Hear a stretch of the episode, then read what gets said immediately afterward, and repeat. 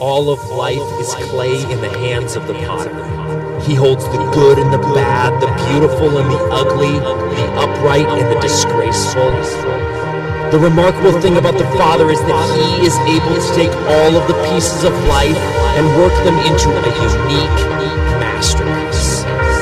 When all I am encounters the great I am, the result is transformation, blessing,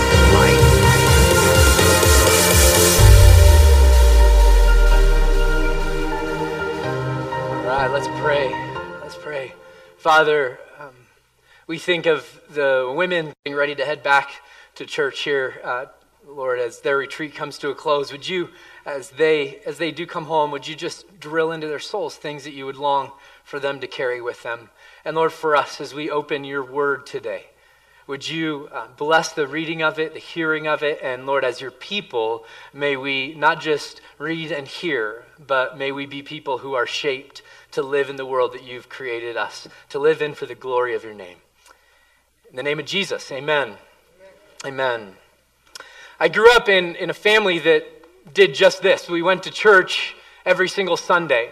And while I wouldn't say that I was a um, begrudging participant, I definitely didn't have a faith in Jesus in the way that the scriptures describe that. Uh, I grew up for 18 years. My parents were very involved, but, but my interest in church for the first uh, number of years of my life, up to the age of 10, revolved around a man by the name of Randy. And Randy um, had a mental disability. He took the bus to church and he sat in the very front row. And in that front row, he had, a, he had a backpack on that he would take off as he went to church. And um, one sermon, I kid you not, about 10 minutes into the sermon, he zips or unzips his backpack, takes out two aerosol cans of deodorant, shakes them vigorously, crosses his arms, puts his hands under his shirt, and starts to deodorize himself in the front row. And as a 10 year old kid, I'm like, praise Jesus, right? Like, I know people look forward to Easter, but thank you, Randy, right? This, for a 10 year old kid, I was like, this is the most amazing thing that I have ever seen. And that was the pinnacle for me, man. Uh, growing up, that was, we had reached the mountaintop when Randy double barrel deodoranted himself on a Sunday during the sermon. Needless to say, I'd heard the stories, but they never really sunk in. I don't know if you've had that experience. Maybe, maybe you had the, the pleasure of growing up in a family like I did that came to church. And for 18 years, I'd been around the story, but the story never was my story. I mean, I'd heard about who God was. I'd, I'd, I'd seen people that genuinely believed in God and had a, a strong faith, but I've got to be honest with you. Some Sundays, it just sort of felt like we went through the motions. It just sort of felt like we, we played church. It felt like we came to a place not all that dissimilar from here because it was what we did the Sunday before and it was what the tradition that we had stepped into did. There wasn't a whole lot for me that was genuinely encountering the God of the universe. And I would argue that Jacob would have fallen into that same category. If you've been with us over the last few weeks, we've been studying the life of Jacob, one of the great patriarchs of the faith. And yet, there's this poignant part when he's receiving the blessing from his father, where he turns back to his dad, Isaac, and says, Your God, that your God might bless me, as if to say, Dad, this is sort of your deal, but it's not mine. It's not mine on a heart level type of way. You see, maybe like you, Jacob had heard the stories. And maybe like you, Jacob had, had been around communities of faith. He'd heard about the faithfulness and the goodness of God. He'd heard about the promises of God. And, and yet, the promises weren't something that he held on to personally. The story he'd been told was not yet his story until this day until the day that we're going to read about this morning. This is the day where religion turns into, for Jacob, it turns into relationship. If you have a Bible, turn with me to Genesis chapter 28. Genesis 28.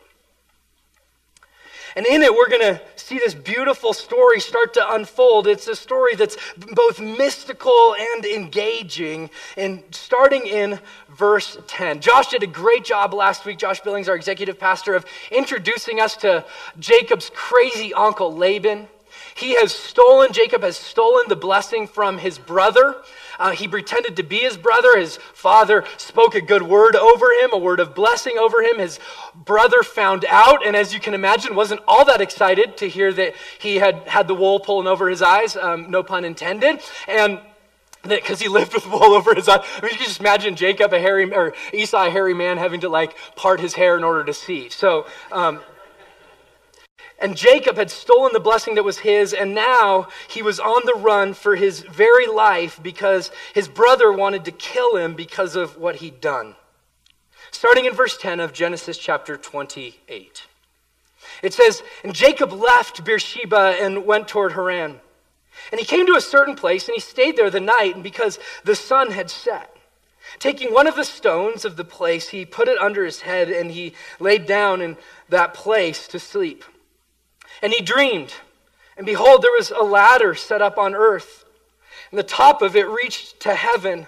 And behold, the angels of God were ascending and descending on it. And behold, the Lord stood above it, and he said, I am the Lord, the God of Abraham, your father, and the God of Isaac. The land on which you lie, I will give you and your offspring. Your offspring will be like the dust of the earth. You shall spread abroad to the west and to the east and to the north and to the south. And in you, your offspring, uh, in you and your offspring shall all the families of earth be blessed. And behold, I am with you, and I will keep you wherever you go, and you and will bring you back to this land. For I will not leave you until I have done what I have promised you. And then Jacob woke up from his sleep and said, Surely the Lord is in this place, and I did not know it. What, what, a, what a statement. What a, what a terrible reality. That, that it's possible for you and I to walk through life and to live in a world that's permeated with the presence of God, and to, in the same way of Jacob, to say, I, I didn't know it. I didn't see it. My, my eyes weren't open. My ears weren't, weren't attentive. My heart wasn't soft. I, I, I didn't know, God, that you were present and that you were in this place. I mean, let's just take a moment and think about how insane that is. Right? Like if the president of the United States walked into this room, we'd know it. We'd know it and we'd probably acknowledge it in some way, shape, or form. Depending on which side of the aisle you're on, you would acknowledge it in a different way. I get it, but we'd all acknowledge it, right? If John Elway walked into this room, we'd all know it. Heck, Paxton Lynch has been a Bronco for three days. If he walked in, we'd know it. We would know it. And yet, he misses it. Jacob missed it for years. And the tragedy is, he grew up around the story. He grew up hearing about God. He grew up knowing the faithfulness of God to his grandfather Abraham. I mean, Abraham had to have taken him around a fire and told him about God speaking to him, saying, Through, through our family, Jacob, all the nations of the earth are going to be blessed. And you better believe that his father Isaac, in some way, shape, or form, he passed down that story too, saying, I'm, I'm, I'm the chosen seed that God is going to redeem humanity through. He grew up around it and he missed it. As I started to study this week, I just had this question that permeated my soul, and it may strike you too. How much of it do I miss, God? I mean, how much of this do we just attribute to sort of playing church? Do we attribute to just going through the motions? We, we do this on a Sunday because this is what we've always done on a Sunday. But do we really expect to encounter the God of the universe? Do we expect to see him? Do we expect to interact with him? See, this is the day for Jacob that changes everything. It reminds me of C.S. Lewis's great little paragraph in his book Miracles where he says this. He says, An imperson- impersonal God, well and good. A subjective God of beauty, truth, and goodness inside our heads, better still. A formless life force surging through us, a vast power which we can tap into. Best of all. But God Himself, alive, pulling at the other end of the cord, perhaps approaching at an infinite speed, the hunter, the king, the husband, well, that is quite another matter. There comes a moment when the children who have been playing at burglars hush suddenly. Was that a real footstep in the hall? There comes a moment when people who have been dabbling in religion or playing church or just pursuing man's search for God suddenly draw back. Supposing we really found him. We never meant it to come to that. Or supposing worse, that he'd found us. That's Jacob's experience. He is on his merry way, playing church, going through the motions. It's his father's faith, it's not his faith. And he has this encounter that just opens up his eyes and radically, dramatically changes his life. Maybe you've had a similar experience. I, I have. I have. And ironically, just like Jacob, my, my experience was on a backpacking trail. I'd grown up in church, like I said, I'd gone through the motions, Randy and all. I'd been through it, and I thought I understood what this whole religious thing was all about. But a friend invited me after my senior year of high school to go on a backpacking trip with Young Life. And I was, we were on day two of a seven day backpacking trip in the San Juan Mountains. And if we were to go back there today, I think I could find the very rock where I was sitting. And I opened my Bible and was still for one of the first times in my life. And the only way I can describe it is that it felt like I was wearing 3D glasses and the words of Matthew 5 were just flying off the page and hooking into my heart in a way that I knew would make me different.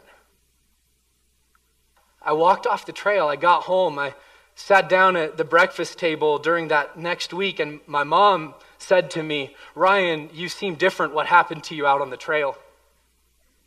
And I responded by saying, I think I became a Christian.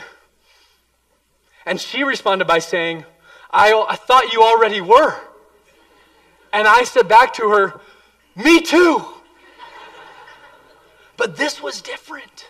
This was different. This was an experience with God that shaped my life. And it happened to Jacob. It's happened to many of you. And when it happens, our eyes are opened in a way that just completely dramatically revolutionizes the way we live. Open eyes to the presence of God, to the activity of God, to the power of God lead to a vibrant life.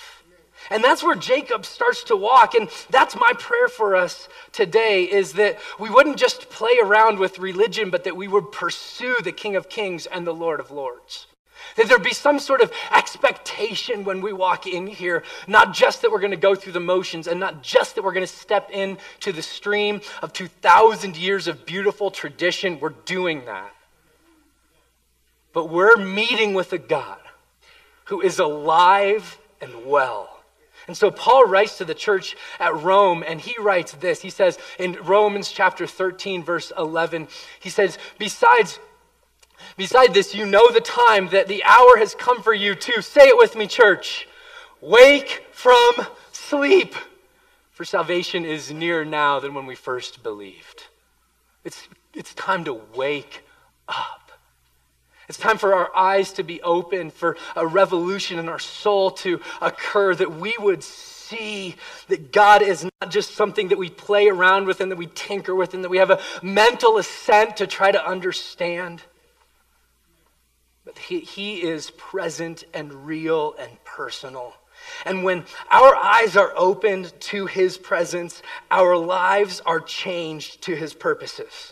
And that's what starts to happen in Jacob's life. And I just want to walk back through this with you. And there's three things that I want to point out in Jacob's life that happen when his eyes are opened. There's three distinct ways that his life is changed and it becomes more vibrant. It's as though, like in The Wizard of Oz, the, the screen goes from black and white to in color. That's Jacob's experience in Genesis chapter 28. Look at it again with me in 28, verses 10 through 12. It says, And Jacob left Beersheba and he went toward Haran. And he came to a certain place. I love that it's not named yet. He stayed there the night. The sun had set. Taking one of the stones, he put it under his head and he laid it down as a place to sleep. And then he dreamed. And behold, there was a ladder. I, I just happened to have a ladder. Um, it's weird that that's there. Behold, there was a ladder. And it reached, uh, I'm sorry, set up on earth. So in our little illustration, we'd have this as earth in Jacob's dream. And it reached to heaven. It reached all the way to heaven. And behold, there's angels ascending and descending on him. Now, most scholars will point out that what Jacob most likely saw wasn't a ladder in this sense. It was probably what they would call a ziggurat. A ziggurat was a huge, massive structure that was used for worship in the ancient world. But it wasn't necessarily a place that people went to give worship, it was a place that the people built for the gods to dwell in.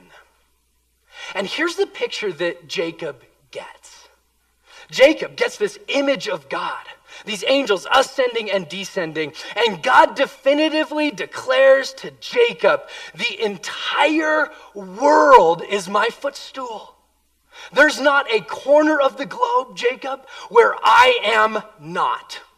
There is no place that I don't exist. In all of my vast and beautiful creation, the entire earth is my footstool, as the great Old Testament scholar Walter Brueggemann puts. Earth is not left to its own resources, and heaven is not a remote, self contained realm for the gods. Heaven has to do with earth, and earth may finally count on the resources of heaven. We often think of heaven up there, out there somewhere, and God dwells there, and then we have earth down here. It's a dualistic understanding of the world that we live in.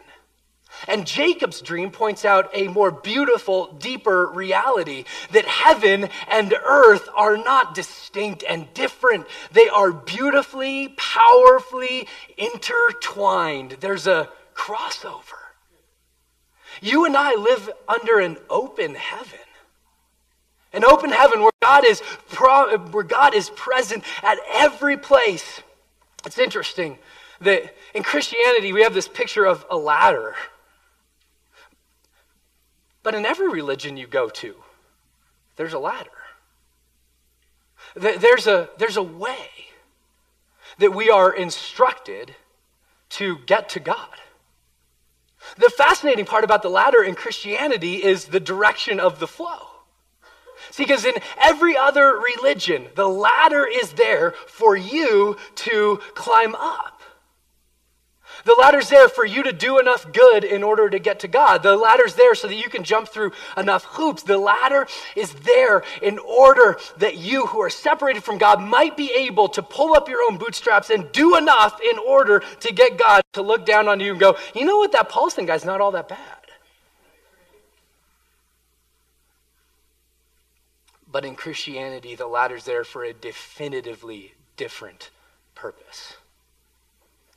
The ladder in Christianity is not there for Jacob to climb up. The ladder is there for God to come down.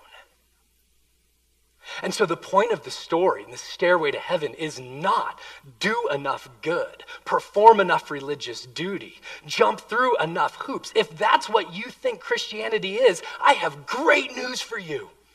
You're wrong. It might be the best news you hear all day. This is a picture of grace. This is a picture of God entering into the story of humanity with his presence and his goodness that permeates it all. It's as though the psalmist writing in Psalm chapter 40 echoes this picture that we see in Genesis 28 that when I was stuck dead and deep in the muck and the mire in the pit, God dropped a ladder down, not for me to climb up, but for him to meet me and pull me up. That's the gospel. That's the gospel to put a new song in our mouth to sing. The miracle of this passage is that God definitively binds himself to a treacherous fugitive, and Jacob's eyes are opened. And when our eyes are open too, we start to become conscious of the presence of God all around us. The theological term is omnipresence.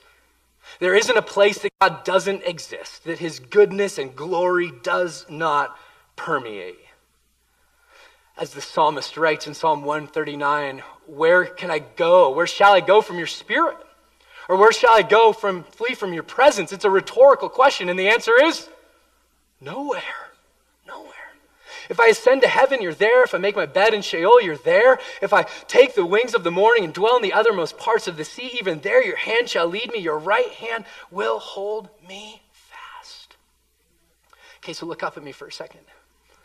You have never had an experience, you've never had a day, you've never gone to a place where there wasn't a ladder ever. Every single day you wake up, His goodness and grace is present. In the deepest, darkest, most painful experiences of life, I want to assure you, I want to, I want to declare, I want to preach to you this morning there's a ladder. How do I know that? Well, look at Jacob's life. I mean, it, it, says this, this first passage is just, is just beautifully poetic and real. It says, And Jacob left and went toward Haran, and he came to a certain place. We don't know the place. Why? Because it doesn't matter. The beautiful part about this place is it's not a place. That's the powerful part of this story. It's not some place that, that many people of God have been before and that they go, wow, you've got to get to fill in the blank if you want to meet with God. No, he meets with God in a certain place, which is really no place at all. Probably the last place you met God, too. Not only that, not only that, but it says, it points out he's on a journey from Beersheba to Haran. Now, in case you were wondering how far that is, that's a great question. I'm glad you asked that. By foot, it's about 700 miles. And he's pretty early into this journey. He's pretty early into the journey when he, when he sees the ladder, when he encounters the God of the universe. Isn't it funny how God works? We often think we'll encounter God when we get to a certain place and do a certain thing. And God often meets us in the in between. Right? In between the promise and the healing, that's where he meets us. In between the pain and the resolution, that's where he meets us. Waiting for an appointment, waiting for a job, waiting for a relationship, waiting in traffic. Isn't it great that God can meet us even there? In the in between times in life. And it says, taking one or um, and he came to a certain place which is no place at all really. He stayed there the night because the sun had set. And what the narrator of genesis wants you to feel is that not only is the sun setting in the physical sense the day is coming to a close but jacob's life feels the same way. The sun is setting the, the promises that he'd been given that he was trying his best to hold on to, there's no way that they could be good still today in light of where he is and in light of what's going on in his life. He's at his lowest point. How do I know that? Well, he's so low that the narrator of Genesis says, taking one of the stones from that place, he put it under his head and he laid down in that place to sleep. Okay. Now, you have got to be pretty close to the end of your rope if you're using this as a pillow. He's early on in his adventure to go see Uncle Laban. I mean, can you imagine him like getting a few days in and going, oh, I didn't even bring a pillow. Oh man, like what? What's wrong with me? He's at his lowest point. He's at his lowest point. And that's where he meets God. That's where religion turns into relationship. That's where the stories, these stories, become his story. That's where God starts to wreck and transform in the most beautiful of ways Jacob's life. You see, here's the beautiful thing about the story, friends, is that pain can be a portal to his presence. Is that hopelessness can be a catalyst for healing is that disappointment can help us distinguish and clarify our priorities in a new way. Is that confusion can actually lead to a place of clarified vision. How do I know that? Well, Jacob's life points to it, it declares it all around. When our eyes are open to his presence everywhere, we have to, we begin to believe that there is not a place or an experience, regardless of how painful it is, that God is not present, that God is not present. I love the way that C.S. Lewis says it when he puts it like this He says, We may ignore, but we can nowhere evade the presence of God. The world is crowded with him, he walks everywhere incognito. That's awesome. That's awesome. The story goes on in Genesis chapter 28, verse 13. And it says, this is what God says to Jacob when he, when he climbs down the ladder and has a conversation with Jacob the fugitive. He says this, and behold, the Lord stood above it, above the ladder, and the Lord, the God of Abraham, and said, I'm the Lord, the God of Abraham, your father, and the God of Isaac. And the land on which you lie I will give to you and your offspring. Your offspring shall be like the dust of the earth, and you shall spread abroad to the west and to the east, to the north, to the south, and you shall all and in your offspring shall all the families of the earth be blessed. Um, that's what we would call the patriarchal promises. The patriarchal promises. They were the same promises that had been given to his grandfather Abraham, to his father Isaac, and now, what Jacob hears from God is that you are in the lineage of promise. My hand will not leave you. I'm going to be good to you. And everything I told to your grandfather Abraham, I will be good to you on also. I mean, hey, if you're Jacob, you're going, praise the Lord. Take me some of that. Give me some of that. Verse 15. And then these are promises that are personal to Jacob. Patriarchal promises came first, the personal promises come second. Behold, I'm with you, and I will keep you and wherever you go, and I will bring you back to this land, for I will not leave you until I have done what I have promised you. And then Jacob woke up and said, Surely God was in this place, and I knew it not. I mean, listen to what God says to him I am with you. That's the intent for Jacob to see in every season of life, in every pain, in every sorrow, in every regret. There's a ladder in the story somewhere. I mean, you think about these promises that Jacob has. You think about the promises and then what he's going to go and live through. He spends 20 years with his crazy uncle Laban. Much of that time he's taken advantage of, much of that time he's manipulated. He spent, then he runs from Uncle Laban and he tries to go home and he's met by his brother, whom 20 years earlier he betrayed. And I don't think that's exactly a bro hug coming, right? Neither does Jacob. Neither does Jacob. And isn't it true, you guys, that so much of the time we read the scriptures and we read the promises of God and we go, come on. All, all I want you to do, God, is just tell me how it really is. Because my reality seems so far removed from your promise. And Jacob's story is not a story about how he receives the promises of God and then his life is awesome, which I love. Because if it were, wouldn't you and I read it and go, that, that's not true? We know that's not true. I love it. It's not that it's not that he goes, "Well, isn't this great? I'm skipping through a field eating strawberries, sipping lemonade. Oh, the promises of God are awesome." No, it's it's in the deepest darkest moments of life, I will hold on to you because I'm convinced that you're holding on to me. That's what the promises are that in the storms of life, we have a solid place for our feet to stand. It's not that life is always awesome, it's that He never lets us go.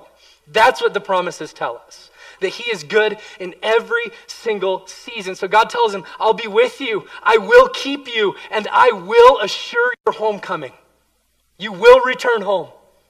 I, I just want to pause to recognize he gives us the same promises, friends. I'm with you. I'll keep you.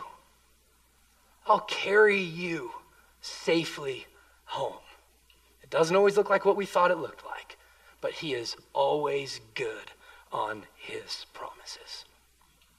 And because that's true, can I just give you three pieces of encouragement? One, to know what his promises are for you. Because times in life are coming where you will need to hold on to them. And, and if you're going, all right, Paulson, where do I start? I'm glad you asked that great question. Let me give you two passages of Scripture. Start here. Start in Ephesians chapter 1, verses 1 through 13. And just get it into your soul. And after you do that, go to Romans chapter 8.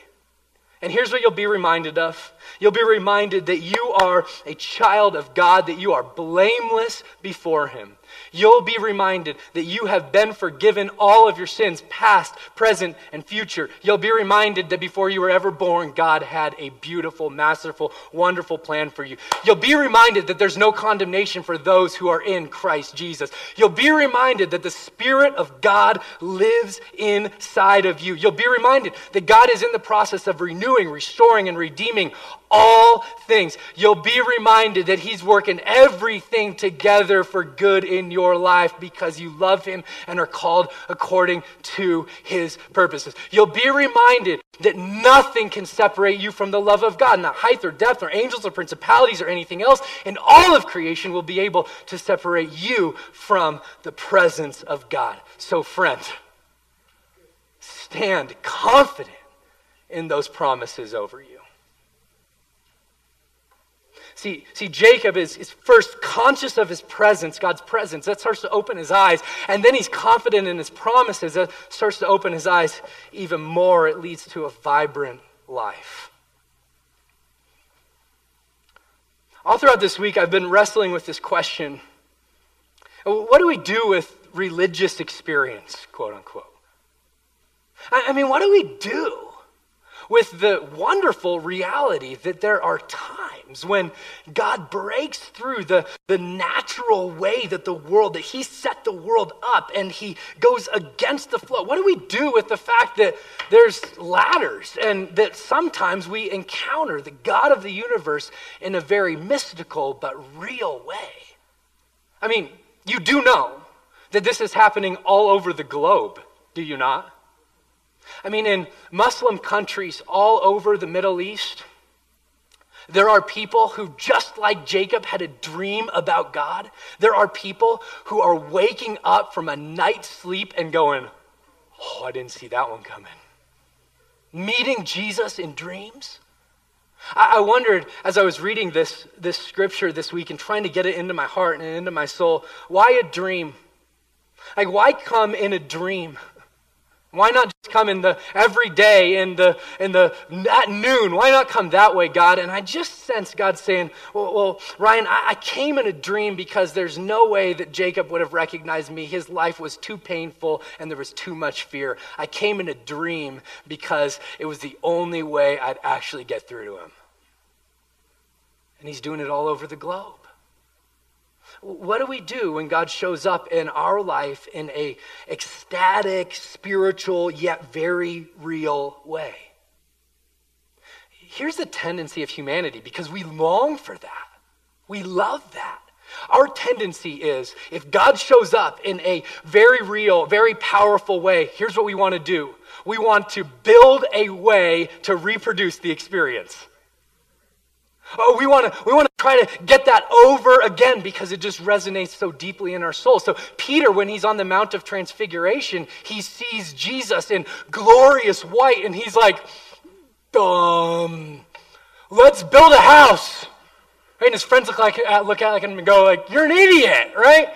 But he just wants to preserve the experience. He wants to relive the experience. But the ladder experiences of life, friends, the mountaintop experiences of life, were not meant to be relived and re experienced.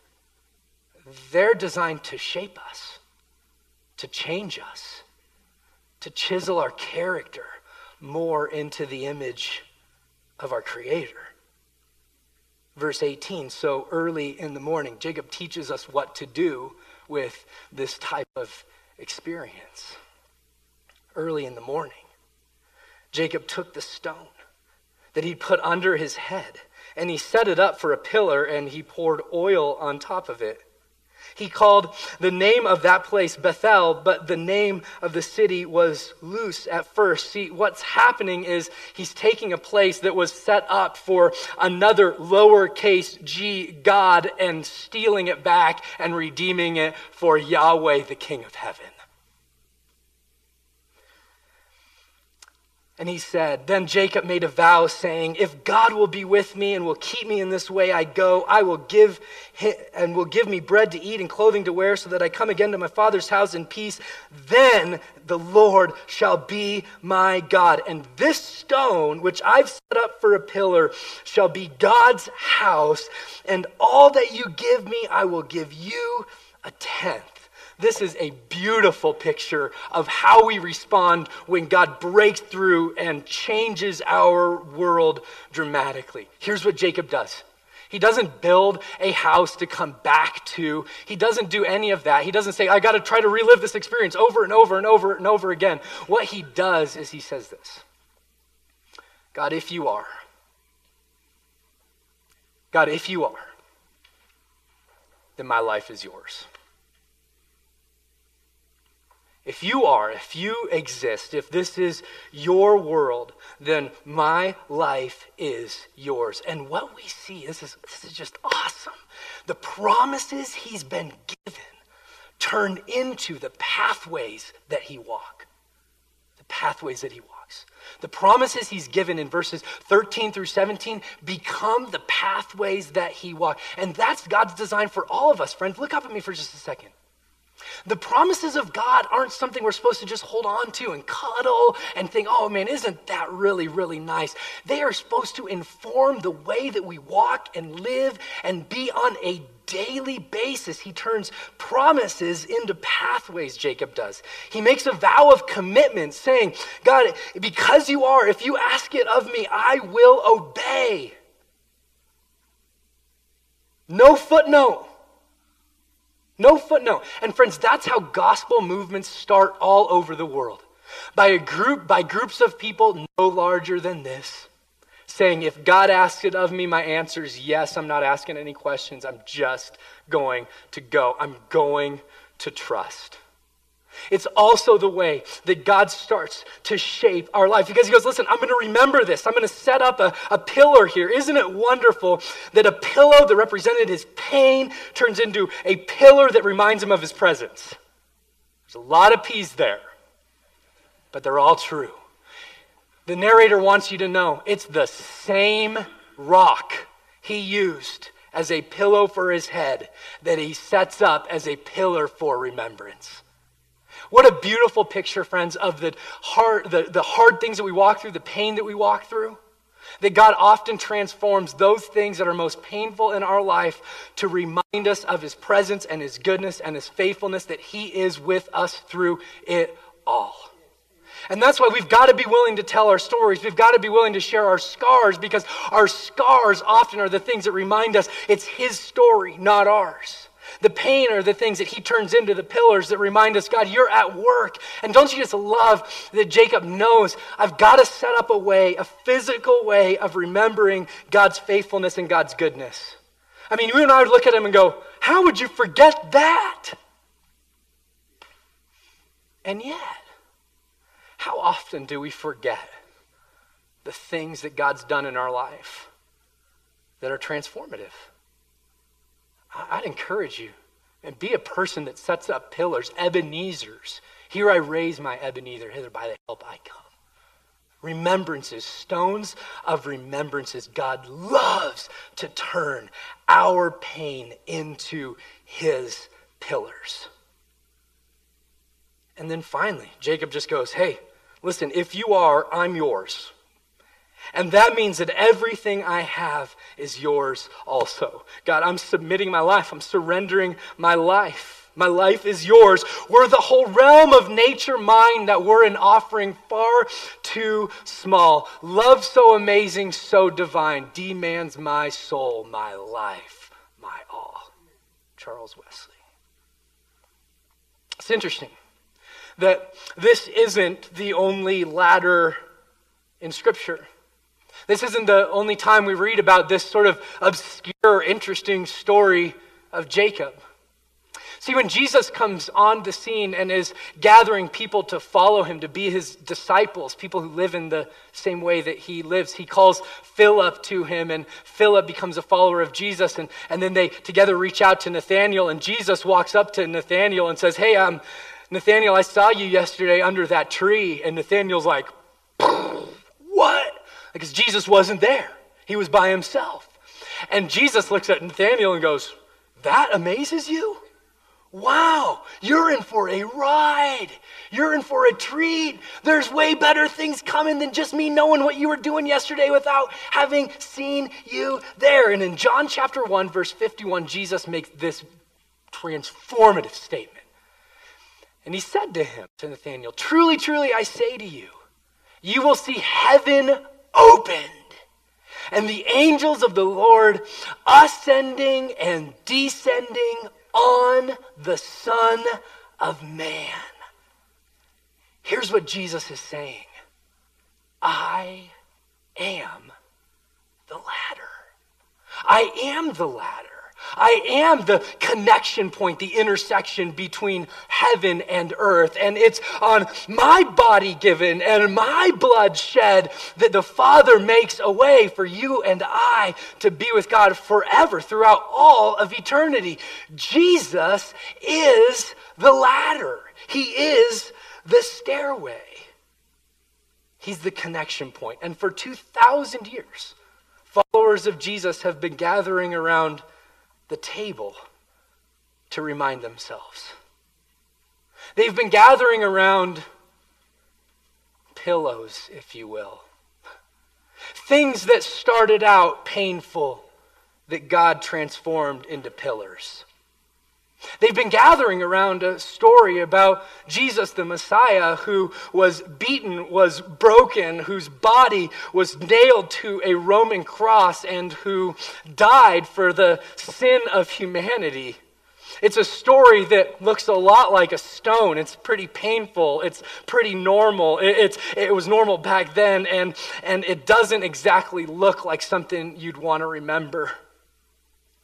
But God, in His divine sovereignty. As his son gives his life, he atones for the sin of humanity. And so that pain becomes our pillar. And for 2,000 years, followers of Jesus have been gathering around the table to remember. To remember that there's not a corner of his globe that his presence does not touch. To remember that because of his body given and his blood shed, your life is covered in promise. And to remember, to remember that we have been invited to walk in his pathway. And as you come this morning, come remembering he is the ladder, he is the way, the truth, and the life. And he longs to meet you even in the in between, and even in the pain, and even in the sorrow. He longs to meet with you. And so, as you come, anticipate meeting with him. The table's open to any who would say that they are followers of the way of Jesus, who have put their faith in him. If that's you, you are welcome here this morning at these tables. If that's not you, I would invite you this morning to put your faith in this ladder. His name is Jesus. He made a way for you to be completely forgiven of your sin and to have relationship with him, most holy God. Surrender to him and then come celebrate with us this morning. Let's pray.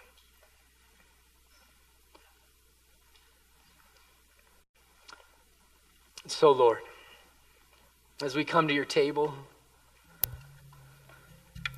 would you remind us of, of your presence with us, Lord, for the person who's in the in between, Lord, they're waiting and they're wondering where you're at. Lord, would you meet them in this place, I pray. Remind them that there's a ladder in every story. And Lord, would you remind us of the good promises that you have purchased over our lives?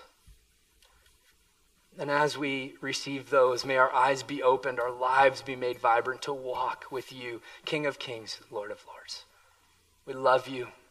It's in your name we pray. Amen. Amen.